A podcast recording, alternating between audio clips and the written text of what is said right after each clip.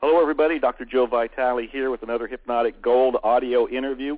I've been doing these interviews for six years, but this is the greatest moment of all time for me because I have a living legend in terms of marketing on the line. This is a man who has written books that have influenced me, come out with courses that have influenced me, and not just me, but lots of other people. He has written a whole series of no BS books because this guy is the professor of harsh reality, as one of the back of the book says.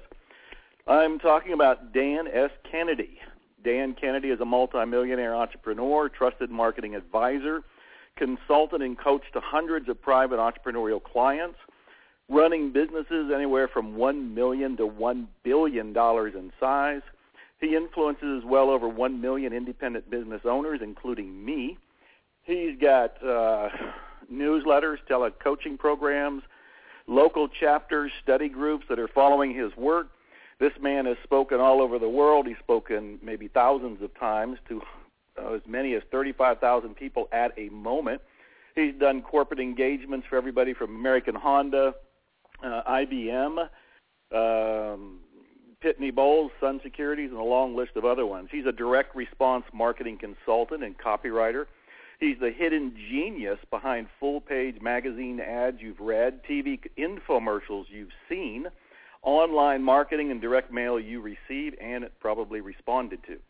He's routinely paid anywhere from $50,000 to $100,000 to $200,000 to do his direct mail, plus get royalties on top of that. This guy knows how to attract wealth. And that's what we're going to be talking about. He's got a whole series of books from the No BS Ruthless Management book to No BS Marketing to the Affluent, which I was honored to write the forward to that book. No BS Time Management for Entrepreneurs, No BS Direct Marketing, No BS Sales Success, No BS Business Success. He also wrote other books like The Ultimate Marketing Plan, The Ultimate Sales Letter, which also deeply influenced me co-authored a book called Uncensored Sales Strategies, but the one we're going to focus on is called No BS Wealth Attraction for the New Economy. I can go on forever giving a lengthy introduction. It would probably take a full hour about Dan Kennedy, but I'm going to make sure he's on the line and then begin an interview. Are you there, Dan?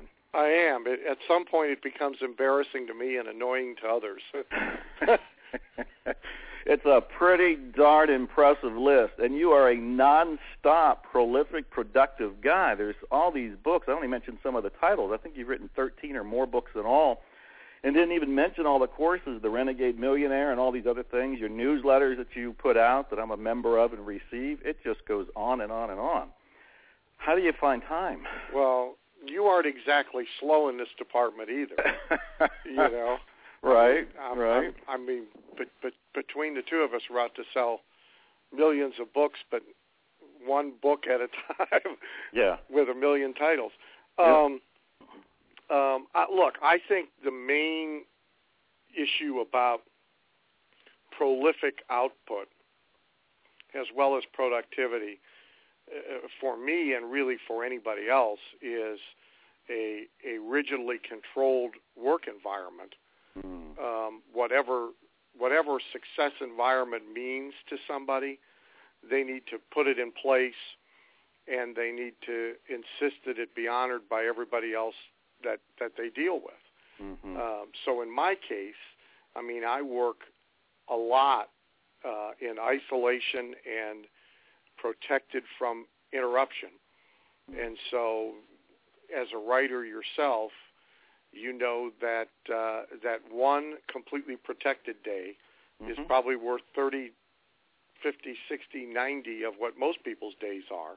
Yes. Because they're constantly reacting to everybody and mm. everything else around them, mm-hmm. from email to tweets to people standing in the doorway to phone ringing to mm-hmm. to on and on and on and on and on. And you know, I don't operate that way.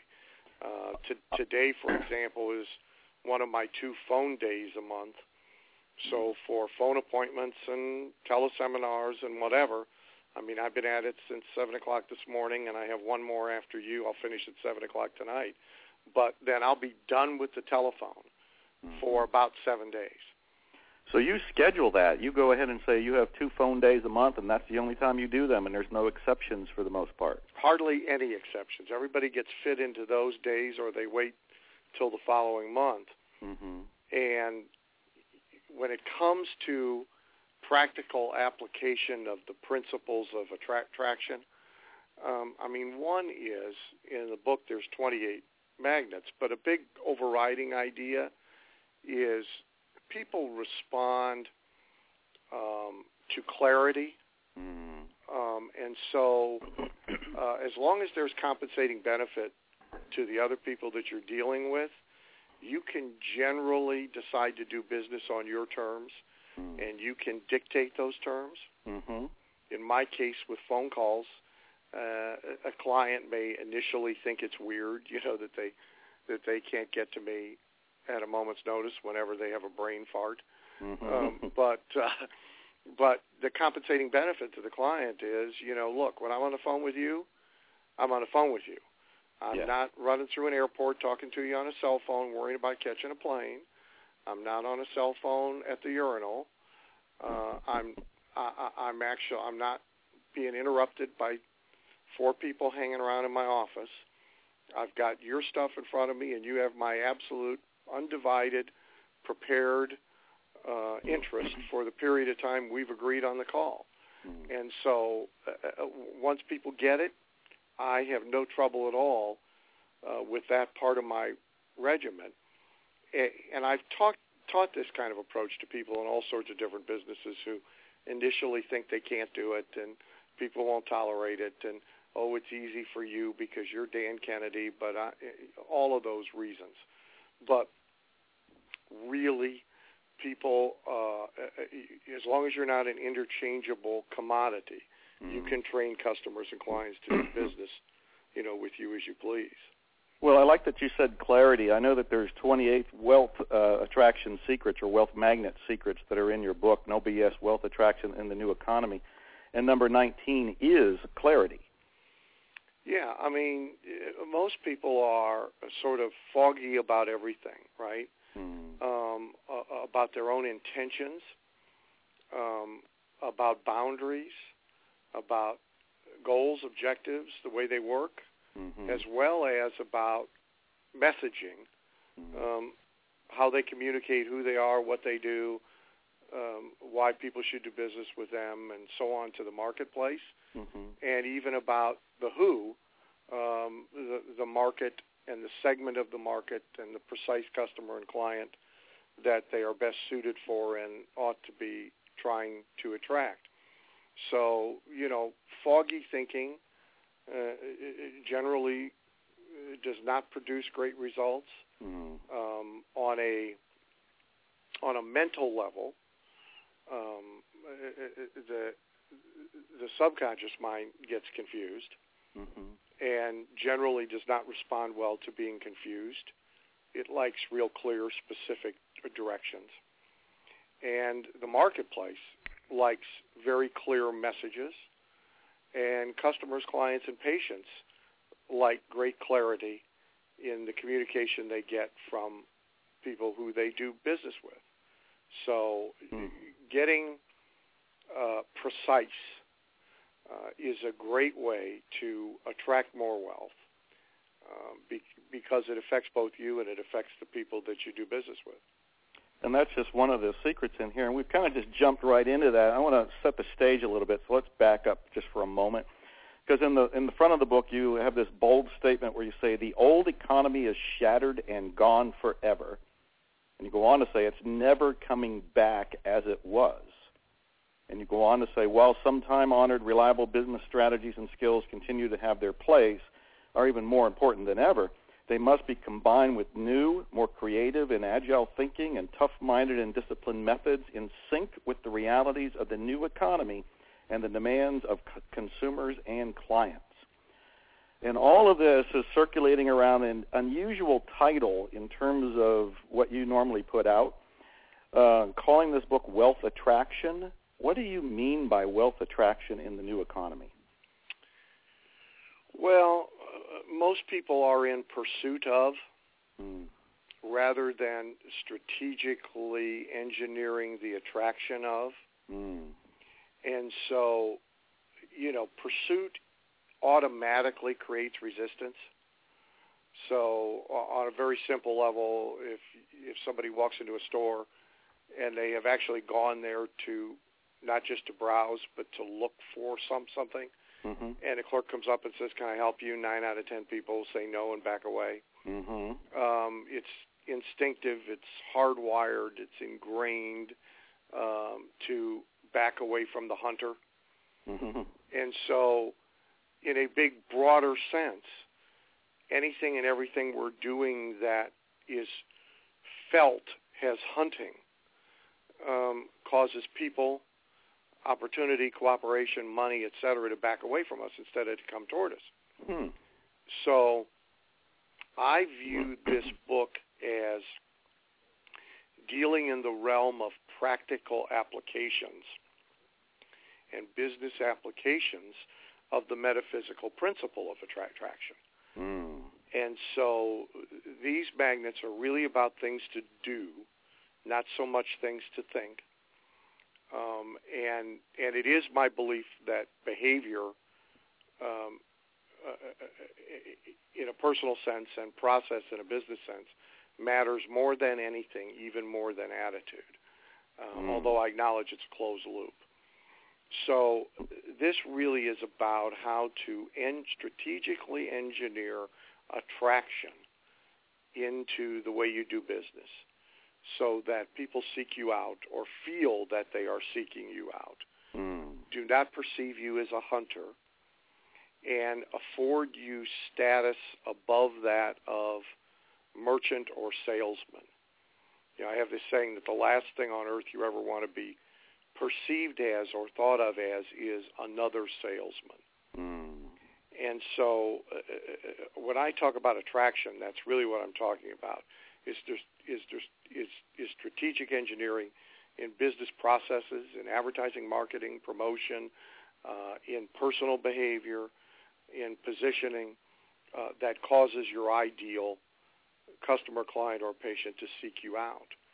As to the relationship to the new economy, we aren't going to see uh, 2006 and 2007 again for a long, long, long time. Mm. Um, all of the economic fundamentals tell us that. Um, industries have shrunken. And above all else, the power has totally returned to the consumer. Mm. So we now live in a buyer's market, not a seller's market. And they know it and increasingly know it.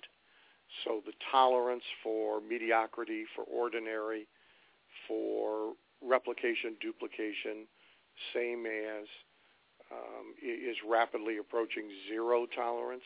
Mm. And um, it, it is producing opportunity because of thinning of herds. Dar- Darwinism is, you know, at work. Um, Alive and well. I mean, some industries, the population of salespeople in them or business people in them is down 50% in the last Mm. thir- thir- uh, 36 months. Others, it's down by 10% or 20%.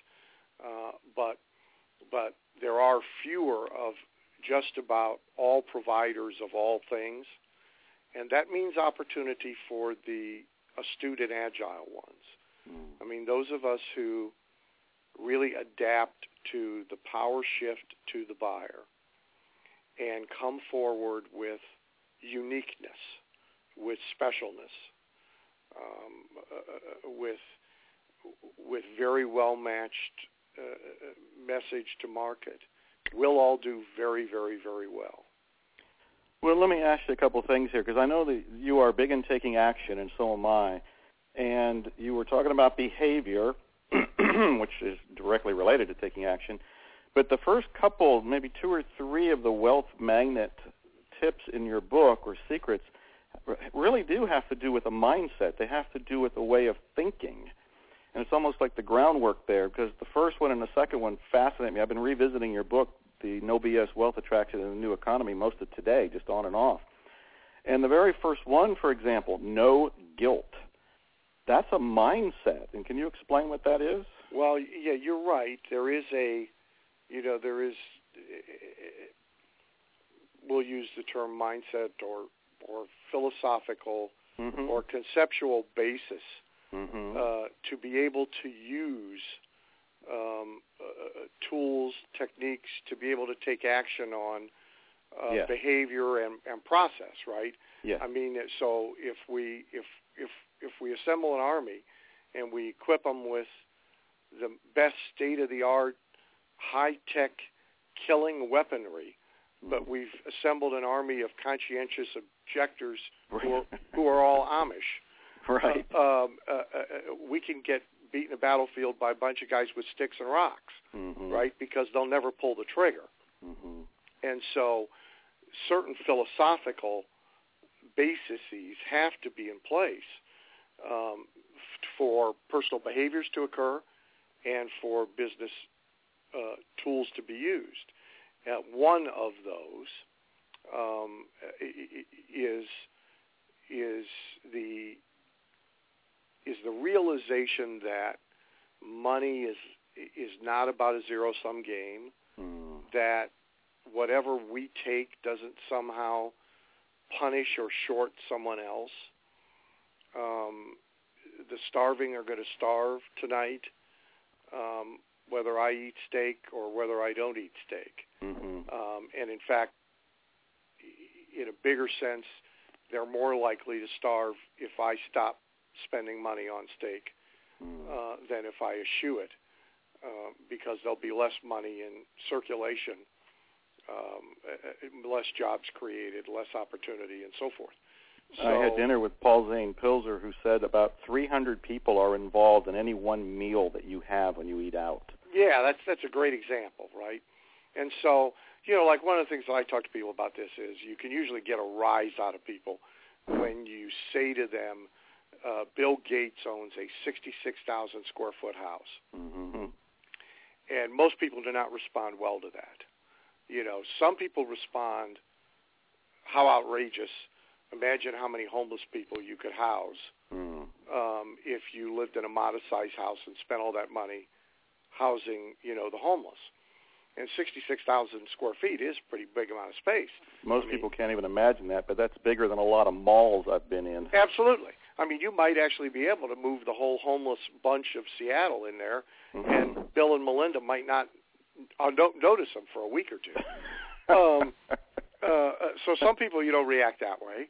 Some people react um, uh, uh, uh, how wasteful it is, or how arrogant it is, or you know. But people have all sorts of negative uh, reactions to it. But actually, um, regardless of any of that, the economic stimulus that he created by building and furnishing and decorating, and undoubtedly frequently redecorating a 66,000 square foot house, yeah. did far more for society than if he had built a 5,000 square foot house and given away the money uh, to whoever. Uh, because the money invested and spent in that building recirculates all the time. The money given away tends to stop. Mm. So uh, he need have no guilt about his 66,000 square foot house, and we ought not be critics of it either. And so one of the philosophical bases for, if you will, being able and willing to pull the trigger Mhm. um, is an understanding that um, that whatever we take does not diminish anyone else, and we need not have any guilt over it. Um, and in fact, uh, the more people we have uh, who, for whatever combination of reasons, have high ambition and therefore are high achievers, and who therefore um, create a lot of wealth and spend it as they please, the better off we'll all be. The guaranteed way for everybody to be brutally impoverished is for everybody to stop creating ambition, stop achieving, and stop creating wealth. Uh, that that plan's been tried before, uh, actually on a number of occasions, It's why in Cuba the newest car is a 1963 Dodge. Right. Um, it, it's why even in even in England there's a significant number of homes with no central heat. Um, I mean, it, it, that plan doesn't work. Mm. Uh, so you're right. There are a handful of the earliest wealth magnets in the book that really address philosophical basis uh, more than they do anything else. And then we quickly shift into um, uh, the very pragmatic, the very mm-hmm. practical, uh, mm-hmm. personal behavior and business process. Well, before we go to any of those, and I, there's no way we're going to go through all of these. I, I just want to tell everybody. Gee, I hope not. It'd be nice if somebody went and bought the book. um, I want them to buy all of your books. Uh, they need to go to nobsbooks.com where all of your books are listed. All of these No BS series books are listed. www.nobsbooks.com. And, of course, your site is www.dankennedy.com. Yeah, I actually have a special site for this call at some point. Oh, good. But, um, but and of course everything's available to Amazon, Barnes and Noble, and all that too. Yeah. But I, I, I have to go to number two because I just came out with an audio program with Nightingale Conant called The Abundance Paradigm. And your wealth magnet number two is a belief in abundance.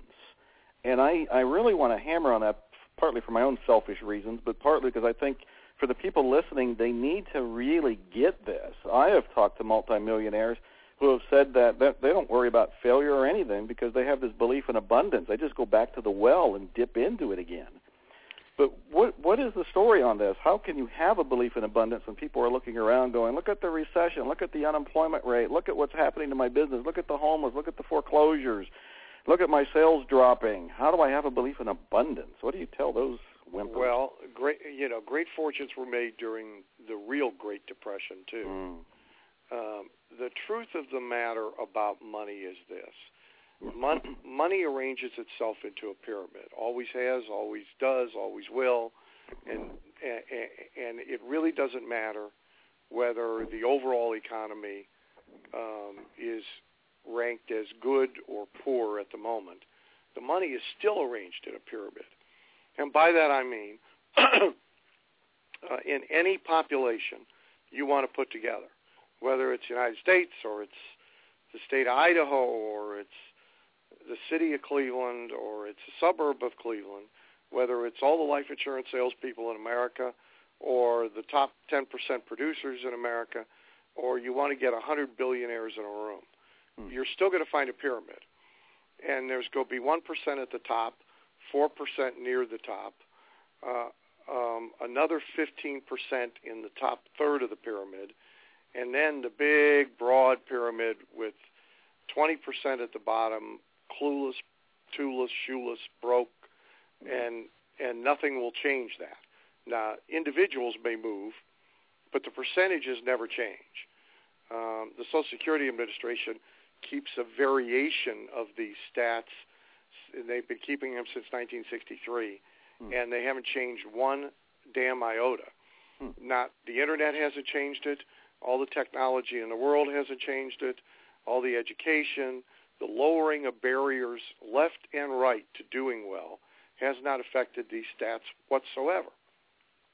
So the the real question for every individual is where on the pyramid they're going to choose to be, um, not where everybody else is going to be, because Mm. you and I have no real control over that. Mhm. We only have control over what you and I do. As to the size of the pyramid, well, it's darn near infinite. Mm. A- and it's easy to get narrow focused. So I mean, if you watch a lot of the United States news uh, at the moment, you and, and you watch too much of it, um, we'll find you in the corner of the shower with cold water running and a bottle of bourbon clutched in your hand. You know? um, and and in various ways, it's easy to get narrow, right? If Mhm. you hang out with poor people, you begin to think everybody's poor. If you live in a neighborhood where there's not much money, you begin to think that's the norm. Mm. Um, but uh, but in the past year, the luxury goods segment of the market recovered better than any other segment of the market. Affluent spending is recovering at a faster pace than any other spending. Uh, in China, of course, and in India, um, uh, their economy is fast developing, even as ours is stagnating. Uh, there will be more new cars sold in China in the next 12 months uh, than have been sold in the United States in a decade. Mm. Um, and so when you broaden your perspective, uh, you see abundance. When you narrow your perspective, you may not. Um, and so really money, uh, money and wealth is in circulation all the time. It moves from person to person and place to place for its own reasons. No amount of government slash social engineering really will have any lasting effect on it. But there's no one, certainly in America, there's no one who is poor because of lack of opportunity. Mm. Um, every day, somebody starts even what I consider and what you might consider goofy businesses mm. uh, that make money, um, online and offline. Um, I, I, I just came from a, a five-day conference where I was speaking, and uh, and one woman came up and told me the story of her son who two years ago started a pickup dog poop business with one pooper scooper, you know, and um, he now has eight people working for him, wow. and um, and he just used the money that he's amassed uh, to buy an existing carpet cleaning business with five vans, and the two businesses together, by the time this year's over, will top out at a couple million dollars in re- re- revenue.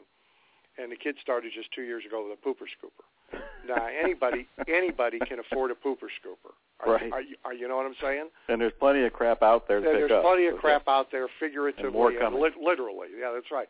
Mm-hmm. So I mean, it's never lack of opportunity that stands in someone's way. That's just not the case here. Mm. It not maybe lack of information. It may it is more likely lack of ambition. It may be lack of role model and understanding of possibility, which is where guys like you and I come in. Mm-hmm. Uh, but it's not lack of opportunity.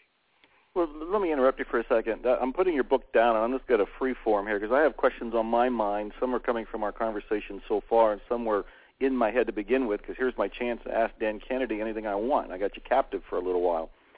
These people that you just mentioned that may not have any ambition, because information is out there. They can find information on the internet. They can find information in the public library. They can find information in your books, my books. There's information everywhere. What about this ambition part? That's more of an internal thing. If somebody doesn't feel ambitious, but they're, for example, listening to this call because they're looking for their hope, they're looking for their inspiration, how do they flip that switch? How do they flip the mental trigger to suddenly have ambition or to release it if it's been there and they haven't taken fire? Well, everybody gives lip service to it, mm-hmm. but to people like you and I, it is it is surprising often yes. how few people have genuine ambition. Mm. And it's okay if you don't, as long as you consciously are aware of the choices you're making and are willing to accept the consequences. Mm. So there are business owners, for example. So I mean, I, you know, my life is about providing advertising, marketing, sales, and business improvement support to business owners. And there are a lot of business owners who really do not have ambition. They are what I call be your own bossers. Mm-hmm. So that's the fellow that was an auto mechanic, and he now he has his own auto shop. But really, all he wants to do is do what he was doing before without having a boss. Mm. And his ambition is to make enough money for the bills to be paid, to take home the same amount of money he was taking home before, not have a boss yell at him, um, and still be home by five o'clock mm. every day, and spend a weekend goofing off. And as long as everybody's honest about that, it's fine. Now he's not a guy you or I want to spend a lot of time trying to do anything with, mm-hmm. uh, but but it's fine for him to exist. It, it's the person that really cons themselves that it's unfortunate um, or, or the person who just doesn't know. You know, they're not even really aware of possibility. Uh, that's unfortunate. As to where it comes from, how you create it, mm-hmm. um, uh, one of the great mysteries of the ages, maybe, mm-hmm. is why some people have it and some people don't. Mm-hmm. Um, I do know that um, that some people can be dramatically affected by greater awareness of what's possible. Yes. So, kind of who you hang out with, where, what places you go, what you look at, what you observe, what you read. Um, you know, go to a boat show. It doesn't matter whether you're interested in boats or not. You're going to see a whole lot of people who have figured out how to make a lot of money, so Mm-hmm. much so that they can afford to buy a big box into which they pour money that Mhm. sits in the water. Uh, that's a useful and an instructive exercise. Um, reading the Robb Report every month, Mhm. uh, which is a magazine for the affluent. It's almost a magazine for people with, you know, so much money they don't know what to do with it. Yes. Uh, uh, it's a useful exercise.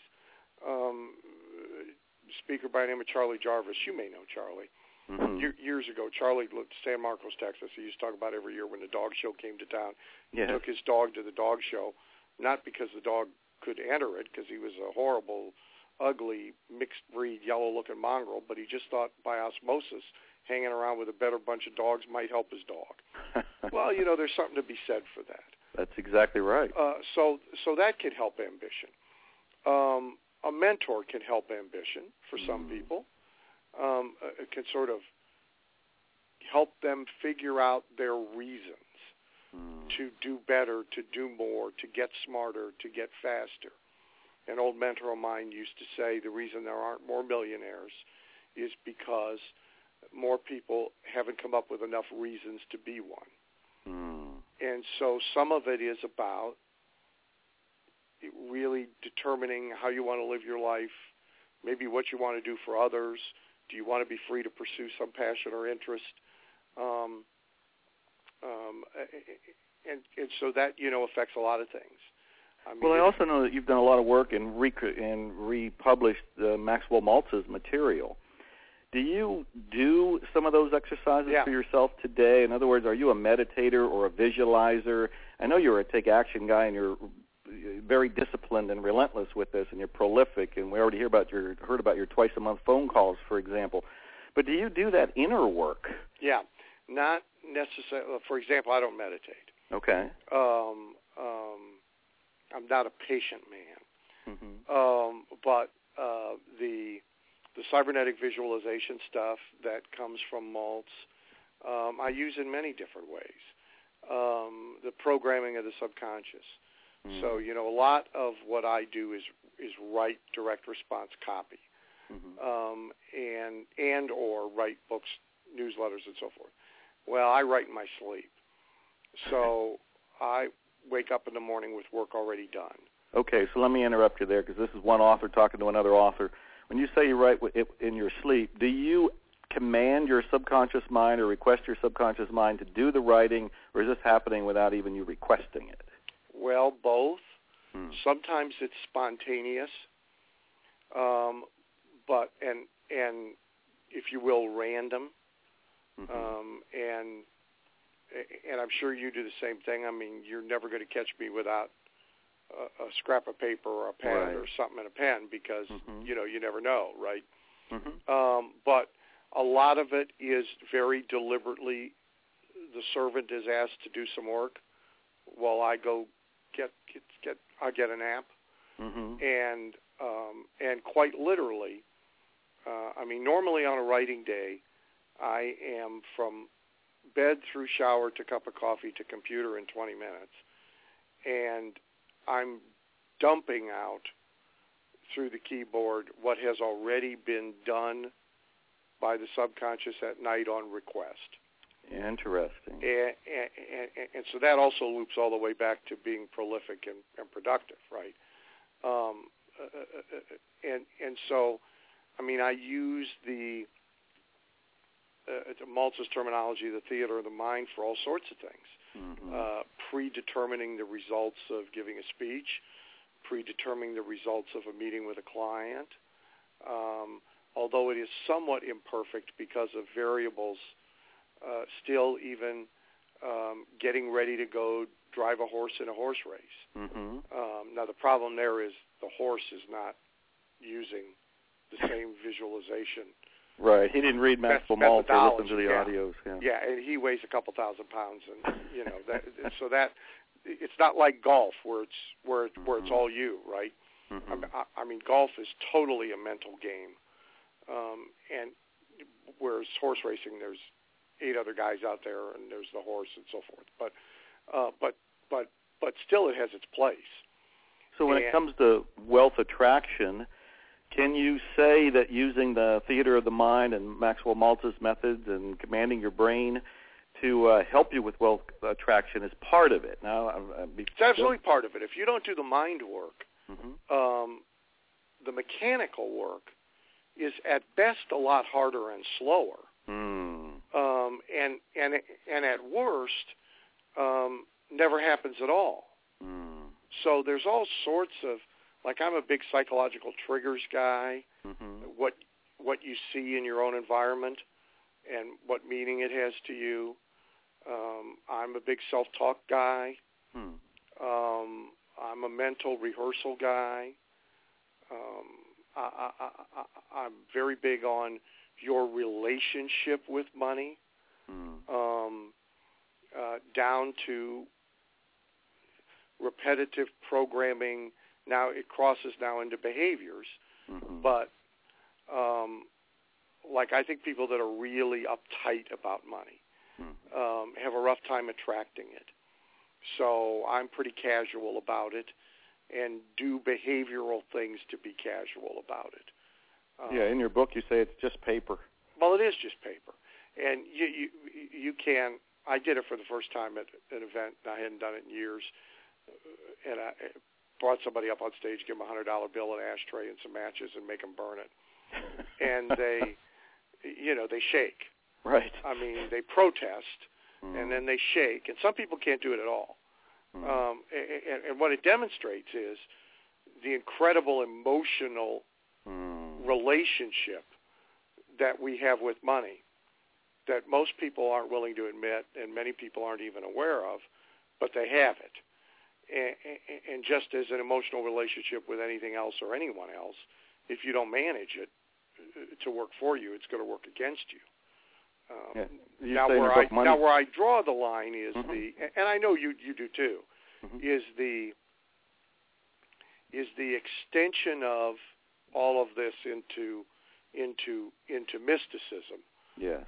where where somebody wants to to believe that all they need to do is get the mental aspects of all this in line with the moon and the stars hmm um, and then somehow they're either entitled to or will magically receive prosperity. Uh, uh, uh, that I react to rather, you know, violently. hmm Uh, um, uh, um, and, so I, I think it's very important for people to uh, to understand that um, y- y- y- you know you you can sit in a corner and think whatever you want to think, but if all you sit in a corner and do is think, um, whatever that outcome is, it's not going to be wealth. Mm. Um, so there are there are behavioral requirements, and in a business sense, there are process and procedural requirements. Well, actually, your wealth magnet number 10 is do something, and you got that great quote in there from Gary Halbert saying, motion beats meditation. Motion beats meditation. Yeah, um, do something is be somebody, be somewhere, and do some something. Are actually my three favorites. Oh, okay. And, and do something is the one that a lot of people don't seem to have a grasp of. hmm You know, they they really aren't doing much, and they aren't doing much consistently. They aren't doing much strategically. Mm. There's even been sort of a Mm. popularization of avoidance of work, Mm. and and it's my belief that in, you might as well try to avoid wealth if you're going to try to avoid work. Mm. Um, now, I now that doesn't mean that there's a profound work money link where the amount of money you make or the amount of wealth that you have is directly related to the number of hours you put in. That's bad thinking. Mm-hmm. But the idea that we're going to somehow avoid work altogether uh, seems to me all about unearned wealth. Mm. It is much more sensible, I think, to to find a way to do meaningful and productive work that uses your best talents, that is genuinely interesting to you, that is rewarding to you um, beyond the money. Mm-hmm. Not that anybody ought to do anything for free, Mm-hmm. but that is rewarding beyond the money uh, because the, the most successful entrepreneurs I know and the wealthiest people that I know, generally for them, the line between work and play is blurred. Yes. And the poorest people I know, the line is clear and concrete. Mm. That's and, quite an insight in itself. And so it just seems to me you want to get as far away from the behavior and the thinking of the poor when it comes to this and as close to the behavior and the thinking of the rich. And for them, that line is blurred. When you mentioned earlier you had different triggers, like psychological triggers, what, what's a trigger that you have, maybe in your environment right now? I think it'd be, at least for me, I would love to know.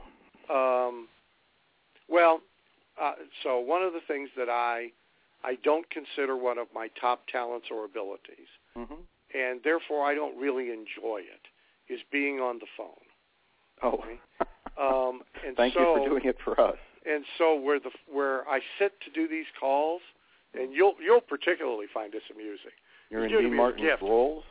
No, I have a little rubber squeezy Buddha doll Oh yeah. with a happy little face look on his face, and he's got a cup of coffee in one hand, and he's got a phone in the other, and he's talking on the phone.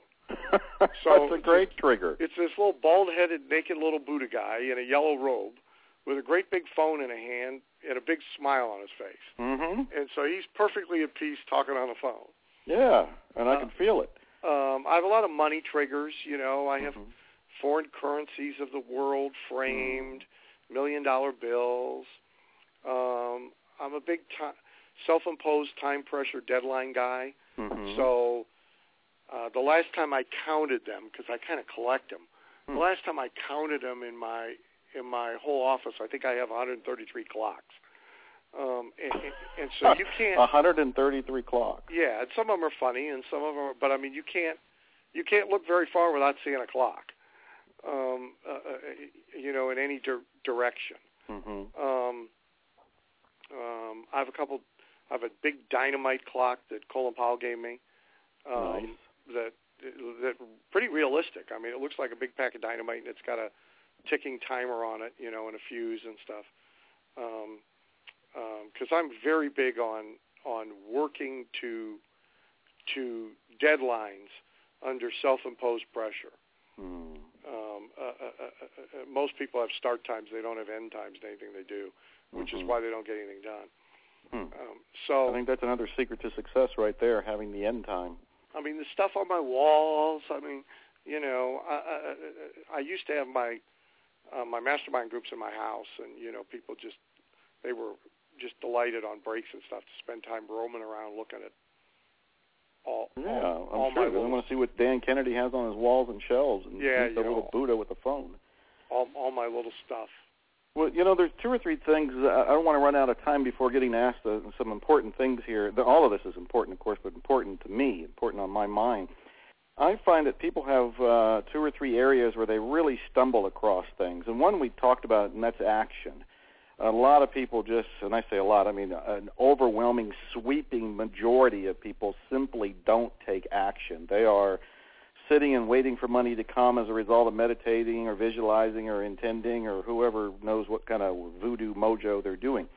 So what do you say to those people who have not been taking action and they've been full of excuses? Well, look, uh, money is really reluctant to like beat down the door. Hmm. Um, so your your money is going to have a great deal to do with how often you put yourself in its path. And so you're absolutely right. Most people, um, consciously and unconsciously, avoid confrontation. So this is the shopkeeper who prefers stocking the shelves mm. to making a sales call. Mm. But the money's in the sales call.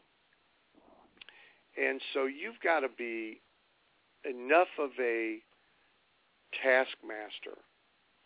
Um, you know, I always say that the, the the the the person who who leaves a job and becomes their own boss, you know, there's there's two pieces of bad news that occur simultaneously. Um, uh, uh, uh, one, um, you're you're you're the boss and can now do anything that you feel like doing at any time you feel like doing it, and not do anything you don't want to do it anytime you don't want to do it. Mm-hmm. Um, and, and two, you're the employee, so you now have a bad employee you can't fire, and a dysfunctional boss. Mm. Um, and you know, there there we are. So you have to be enough of a taskmaster of yourself to identify where where where the path is, where the money is, um, and and insist on putting yourself uh, in the path of money as much as possible, and identifying everything that you're doing that is not that, and stopping whether by delegation, outsourcing, not doing it at all. Um, but but you got to be where the money is, mm-hmm. and, and and so first of all, most people never really like even indulge in that thinking. Yes. Um, so, you know, a conversation actually with most entrepreneurs about where is the money in the business, where where's the money coming from. Even that conversation is is new to them. Hmm. It, it's you know it's not a conversation that people have with themselves um, or with peers or with associates, and often they can't tell you. Um, and, and actual, they don't even know. Actual work is required, you know, to identify. Hmm. Um, uh, there's a lot of stuff that is being done that well why is it being done well uh, because we need to do it well why do we need to do it you know does it produce money what happens um, um, Ali Lee Iacocca told me uh, this great story about when he took over Chrysler, mm-hmm. and you know it went through its rescue the first time, and of course Chrysler when he got it was one it was on life support. I mean it was one step away from dead, mm. and, and I was just told a similar story. I just had a meeting two weeks ago with the CEO of Tupperware, and I was told a very similar story. So, uh, so one of the things I said to Iacocca, I said, so like what's like one of the first things that you did? He said, well, he said, I started calling people into my office and had a chalkboard, and I said, show me on the chalkboard, draw me a diagram of how, of the path between whatever you're doing here and us selling cars and getting money. Mm. I want to see how what you do connects to selling cars and making money. And he said, if they couldn't do it in 10 minutes or less, I fired him. Wow. And, and, and he said, I got rid of a lot of people in a hurry. and, and we needed to cut, you know, pay payroll anyway. Hmm. And so that seemed to me to be a perfectly good way to cut it. And, and, and that'll sound brutal to people. It'll sound reckless to people. Um, but let's remember the guy saved a dead company and became a, a great American business icon and a hero. And and I think we have to do the same thing for ourselves and our activities. Mm-hmm. Um, like I have this productivity question, which is um, is is what I'm doing uh, right now moving me measurably closer to my meaningful goals? Hmm.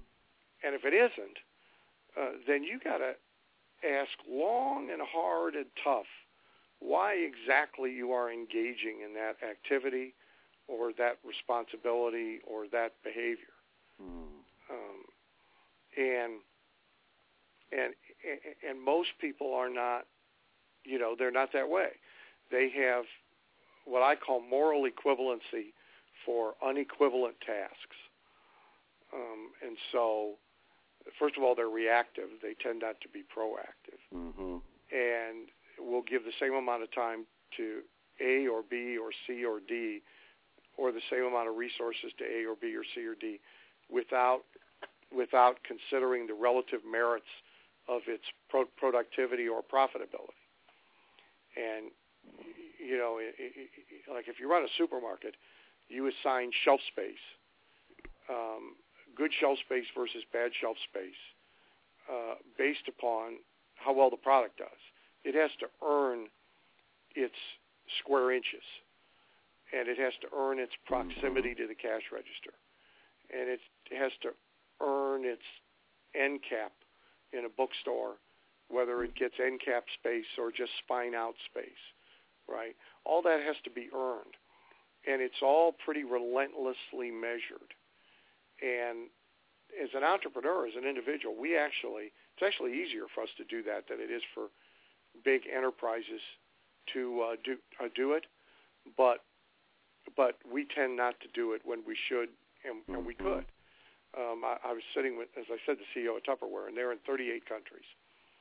And every Monday, everybody reports in who is running every company because they own multiple companies in every one of these countries. And he went and got me the reporting data, and they could go all the way. Down, he could go drill all the way down and talk about individual home parties Mm. that happened on Thursday night in Botswana, wow. and and and the dollars per head versus the dollars per head the week before, the dollars per head by other people in other places. So they're like micromanaging Mm-hmm. productivity and profitability. And and I try and do that for myself as an individual. I try and teach people to do it. Um, and it, it sounds restrictive, but it actually winds up being liberating Mm. because it helps you get rid of a lot of crap. Yeah. You're very focused at that point. Yeah. Well, let me ask you a, a couple key things here that are still on my mind. Uh, you make time for writing just like you make time for your phone calls. So when you sit down, are you, too many people wait for inspiration? And so I'm trying to find out from you is I know your brain was working on your writing. You're going to sit down and you're kind of taking dictation at that point. But what do you do if there's a dry spell? What if you're doing if you sit down and this is your writing day and your brain didn't give you anything and you're looking at your white page and your typewriter on your computer or however you're writing? What do I you don't do then? have them. You don't have. Why don't you have them? Um, I don't have them. Um, um, and I haven't for many, many, many, many years um, because uh, I've conditioned my mind not to have them.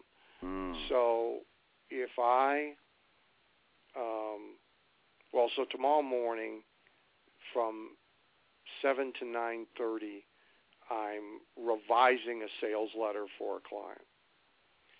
Now, it's got to be done by 9:30 because I have something else scheduled to start at 9:31, Hmm. and my mind knows that.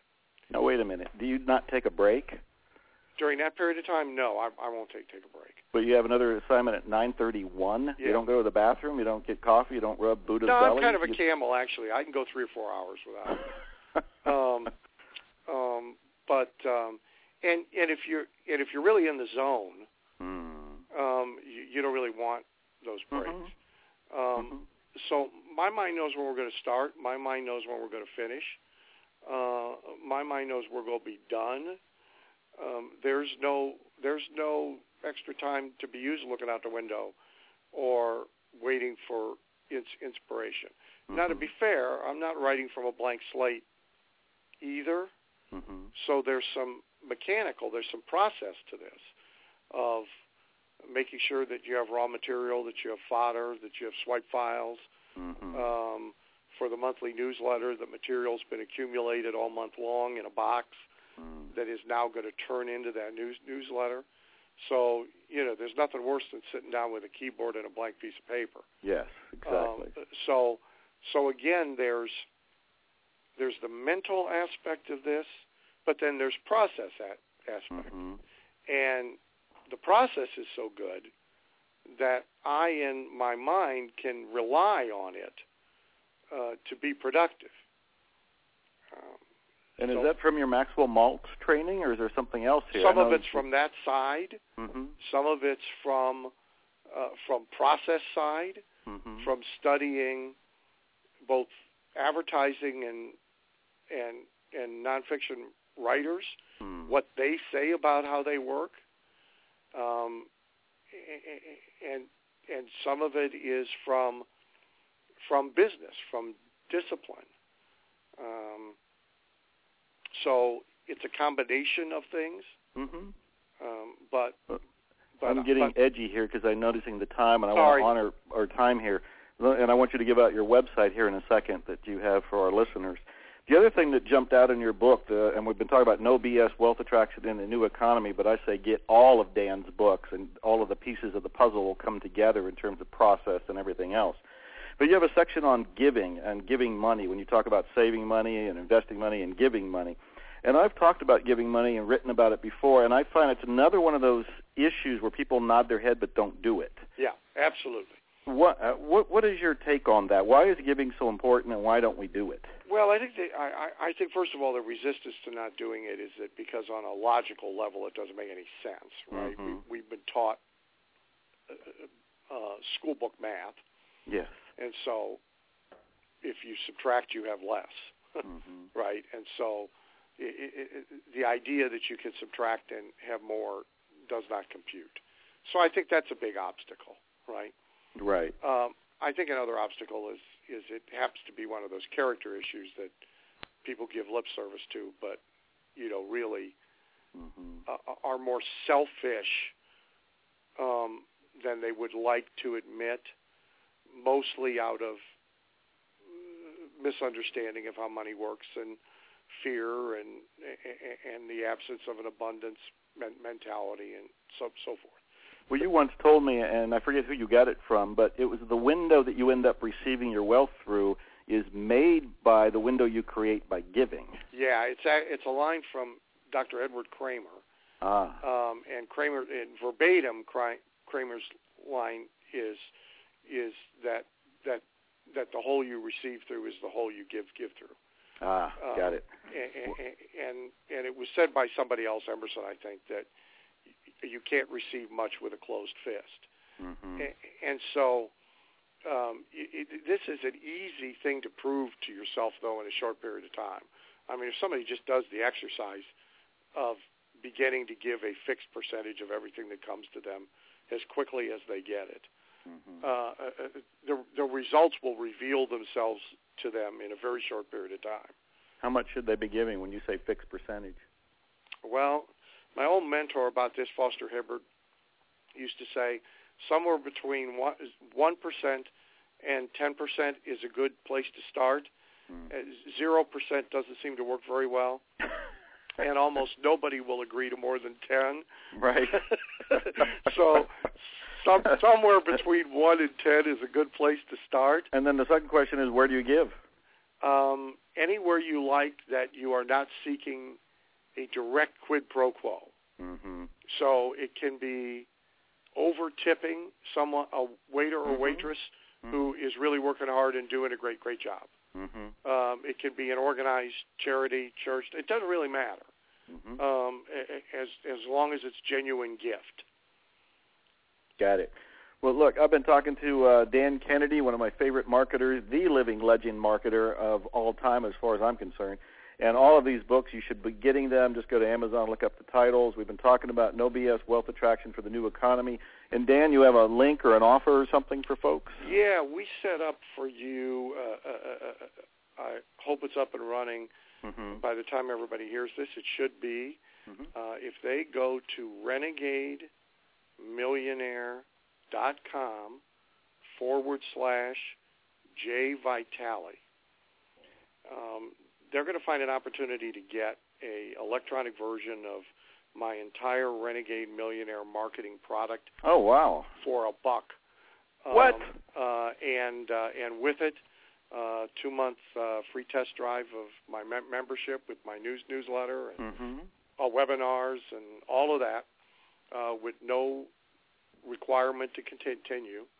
Um, and uh, that's an offer just for your your your uh, folks. Wow, thank so you. That's so let me make renegade, sure I got this. It's renegademillionaire.com forward slash J Vitale. All right, renegademillionaire.com forward slash J V I T A L E for a buck. Uh, that and, again, a, and of course, again, all the books are AmazonBNN.com or NoBSBooks.com. Yes. Dan, is there a, a thought you want people to walk away with or something you want them to do here in our last minute? You know, I, look, I would just reinforce that um, that the whole premise, the whole activity of wealth attraction um, mm-hmm. is is a marriage of the mental game with behavior and process. Mm. And neither side of that works real well without the other. Well said. Dan, I can't thank you enough. Everybody listening, go to www.renegademillionaire.com forward slash J Vitale, my last name, V-I-T-A-L-E. Thank you, Dan. This has been fantastic. Thanks, Joe. You were very gen- generous. It's an honor to be with, with you anytime I can. Thank you.